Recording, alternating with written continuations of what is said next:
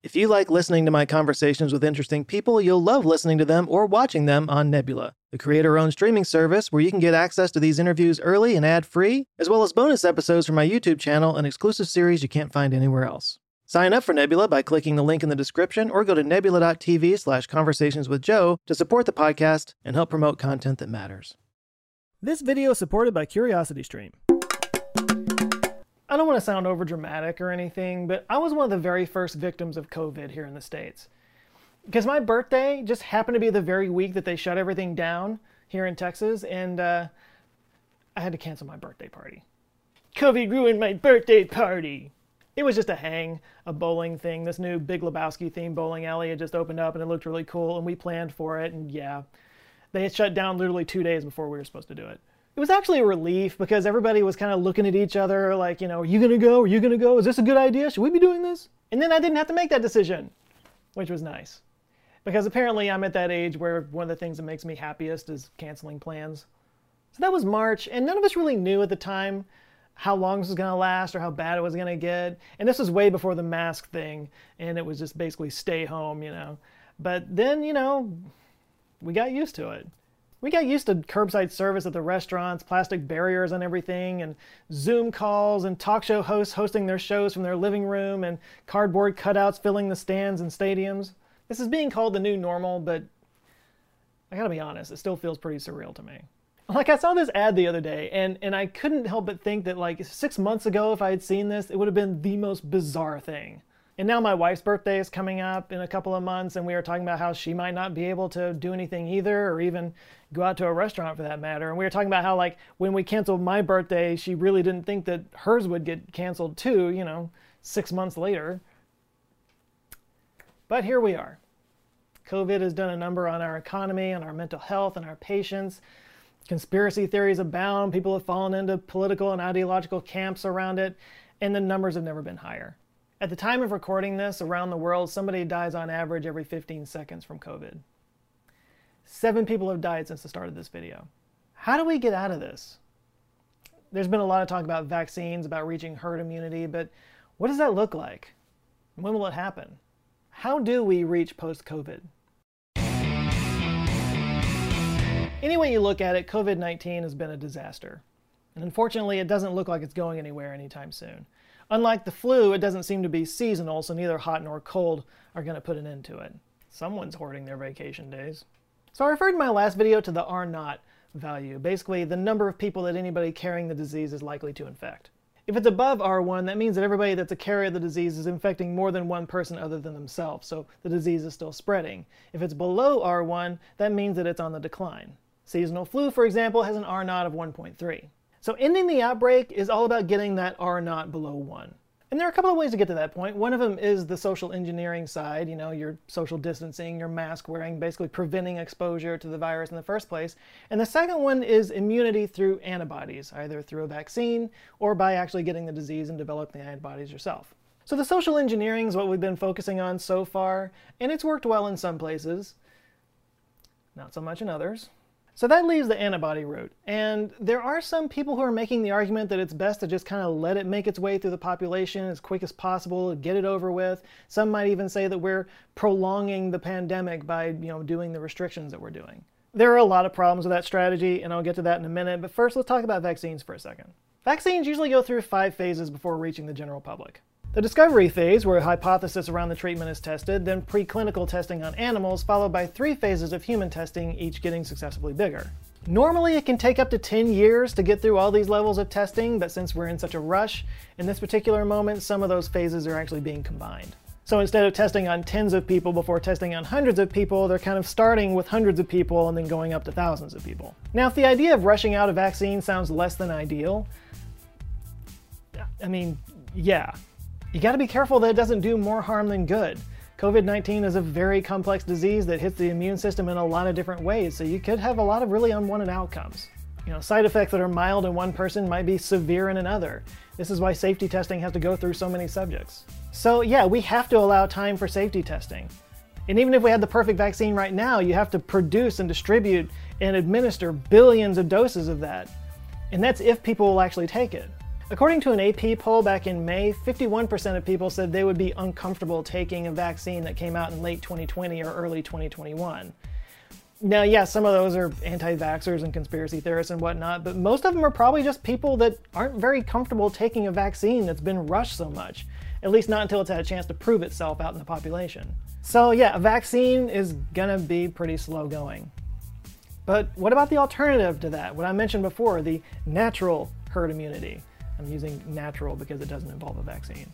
According to the Association for Professionals in Infection Control and Epidemiology, herd immunity, quote, occurs when a high percentage of the community is immune to the disease, making the spread from person to person unlikely.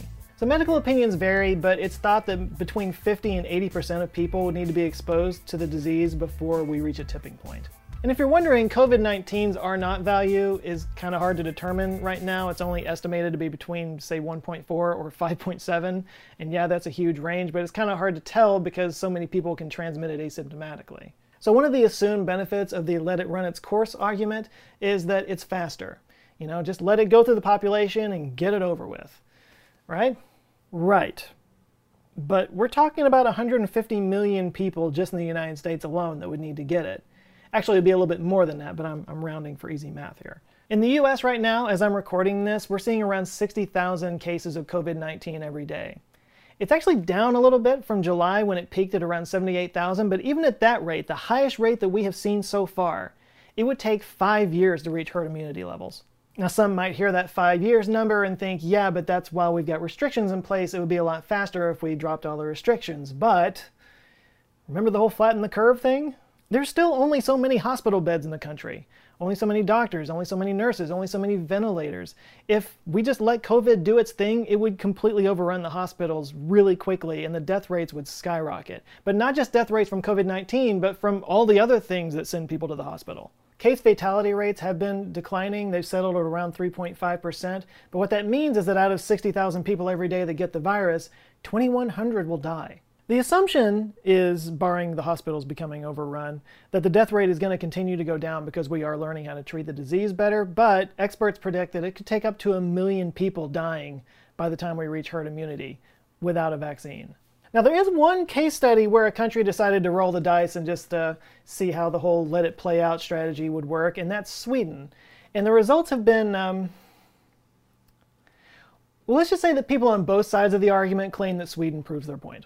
They limited gatherings to 50 people or less, but besides that, they kept bars and restaurants open with the idea being that it would go through the population quickly and that the numbers would go down before the summer came. That didn't happen. Numbers actually peaked during the summer. Now they've gone down significantly since then, but they are still higher than their Nordic neighbors who did institute social distancing when it comes to deaths per 100,000 people. Now, some might point out that their numbers are quite a bit lower than Spain and Italy, who did have strict restrictions in place, but those are warmer climes with totally different social lifestyles. And last point on Sweden was that that didn't really help their economy very much. The central bank predicted that their economy was going to contract by 4.5%, which is about on par with their neighbors that did have lockdowns, so people are going to be debating about Sweden for quite some time. Now, there is one last flaw in the whole natural herd immunity argument, and that is that getting COVID may not guarantee that you're immune to it. People have been treating COVID-19 like it's the chicken pox or something. Like when, like once you get it, you can't get it again. This has just become common wisdom around this disease. People have actually been having COVID-19 parties so that their kids can all get sick, like my generation did with chickenpox when we were kids. The idea being, you let them all get it and get it over with, and then they can't get it anymore, and you don't have to worry about it again. But there's no proof that that's the case. Chickenpox is a very, very different kind of virus. It's actually a type of herpes virus, and the reason why you never get it again is because it never really goes away. It kind of hides out in your nerve tissue, and your body continually makes antibodies for it, so it just kind of stays there. And in fact, it can pop up later on in life as shingles, which I did actually get a couple years ago. Would not recommend. Now, other viruses like flu viruses will also create sort of a temporary immunity. Your body builds up antibodies to that, so it can kind of come and go. But the immunity doesn't last forever because once the disease is gone, your body stops making antibodies to it, and eventually those antibodies will get flushed out of your body, which is why you have to keep getting flu shots every flu season. And there are a handful of different flu viruses that go around that kind of take turns each flu season, but we do have vaccines stockpiled for that so that when there's an outbreak that occurs, we can sort of keep it under control. But COVID 19 isn't a herpes virus and it's not an influenza virus. It's a coronavirus, and there are many of them out there, and that's why this one was called the novel coronavirus because it was kind of the new kid on the block. We get coronaviruses all the time. In fact, there's four different coronaviruses that sort of make their way around, and these are the ones that cause the common cold. And you know what makes the common cold so common? Because you can keep getting it over and over and over again. There is no immunity to the common cold. And this might be true of COVID 19 as well, but it's hard to say right now because it's such a new kid. Recently, the New England Journal of Medicine published a letter from a team that's been studying the decay of SARS CoV 2 antibodies and found that they have a half life of 36 days. If that's accurate, it means it's possible to come down with COVID 19 multiple times a year. If the antibodies flush out of our bodies every few months, then natural herd immunity is going to be next to impossible. And just imagine the hit that our economy and our hospitals would take in wave after wave after wave of outbreaks. We will almost certainly need a vaccine if we're going to get to a low enough R naught. And a massive campaign of distribution and administering the vaccine and getting people to take it, even if they've already gotten the virus. But before you go chugging down a whole bottle of pain pills, there is some good news. There are a ton of vaccines in development right now. Remember the five phases I talked about earlier? At the time that I'm recording this, more than 140 vaccines are in a preclinical phase of development. 19 are being tested for safety in limited trials, 12 are in expanded safety trials, 5 are being tested for efficacy, and one vaccine has been approved for limited human use. That last one's a big deal, so let's dig into that. A Chinese vaccine company called CanSino Biologics announced their candidate vaccine showed a positive immune response in hundreds of subjects in early July. The next step for CanSino is to launch a 40,000 subject phase 3 study, and they're collecting support from Russia, Brazil, Chile, and Saudi Arabia, among other companies, to get that done.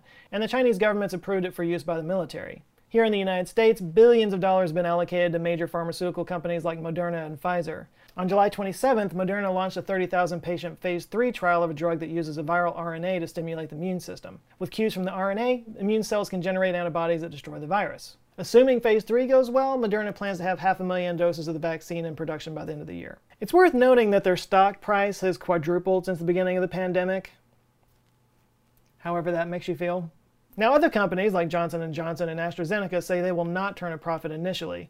Johnson & Johnson's unlikely to produce a vaccine before next year. A vaccine from AstraZeneca has already entered phase 3 trials in England and Brazil. Moderna plans to charge 50 to $60 per dose for their vaccine, and AstraZeneca's is going to be quite a bit lower. In fact, they've already signed a deal with several EU governments to provide vaccines for their citizens. So, once again, European socialism is going to force millions of people to pay less for life saving medicine.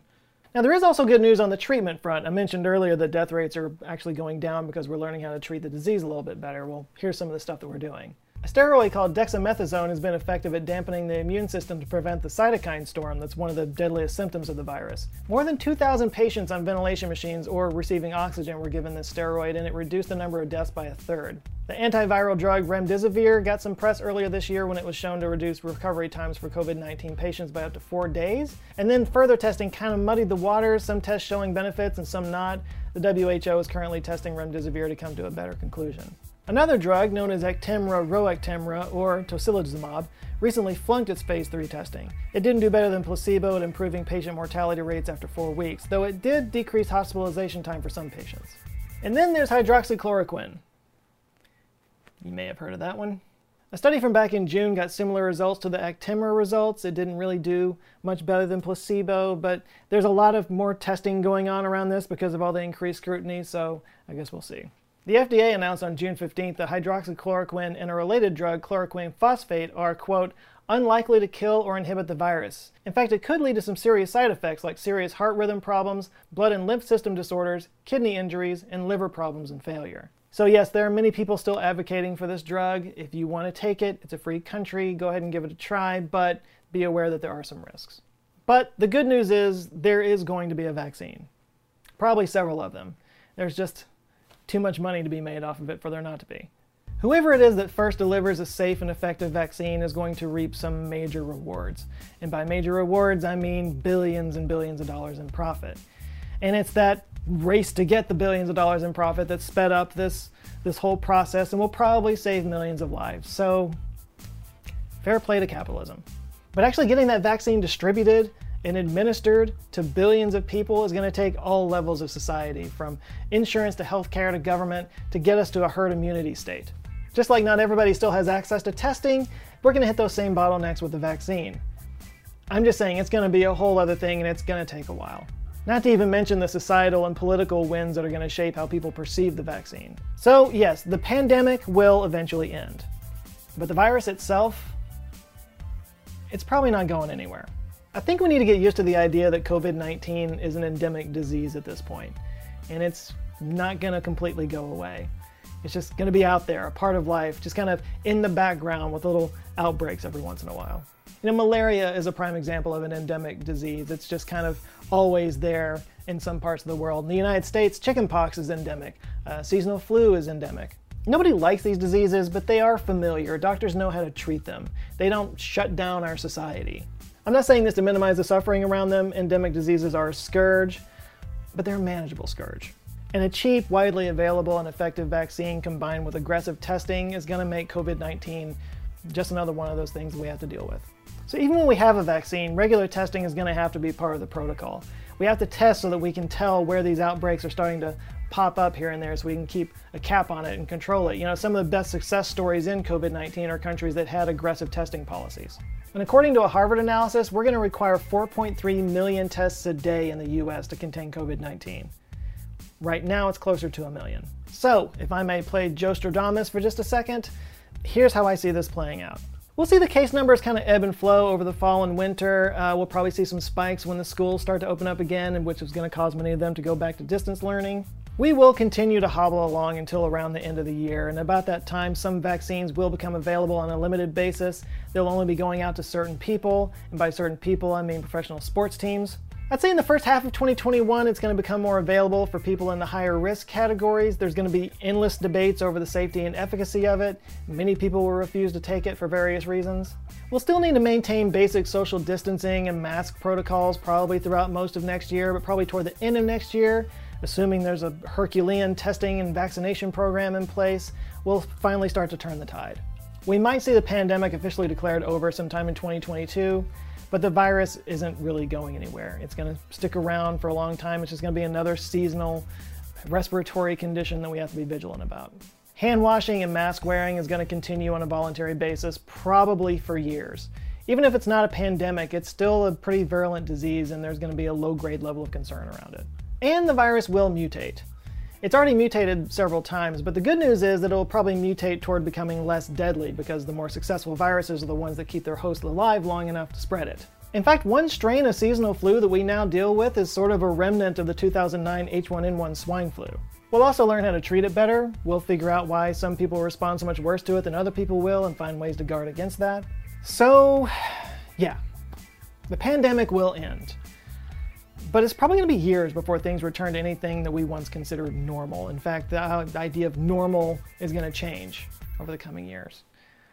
To answer the question that I posed at the beginning of this video, when will we reach post COVID? Well, we probably never will reach post COVID. COVID is now a part of our lives, and it probably will be for the rest of our lives. But this, what we're going through right now, it will end. We're probably still closer to the beginning of it than we are to the end of it but it will end. Now, obviously, we all want things to go back to as normal as possible as soon as possible.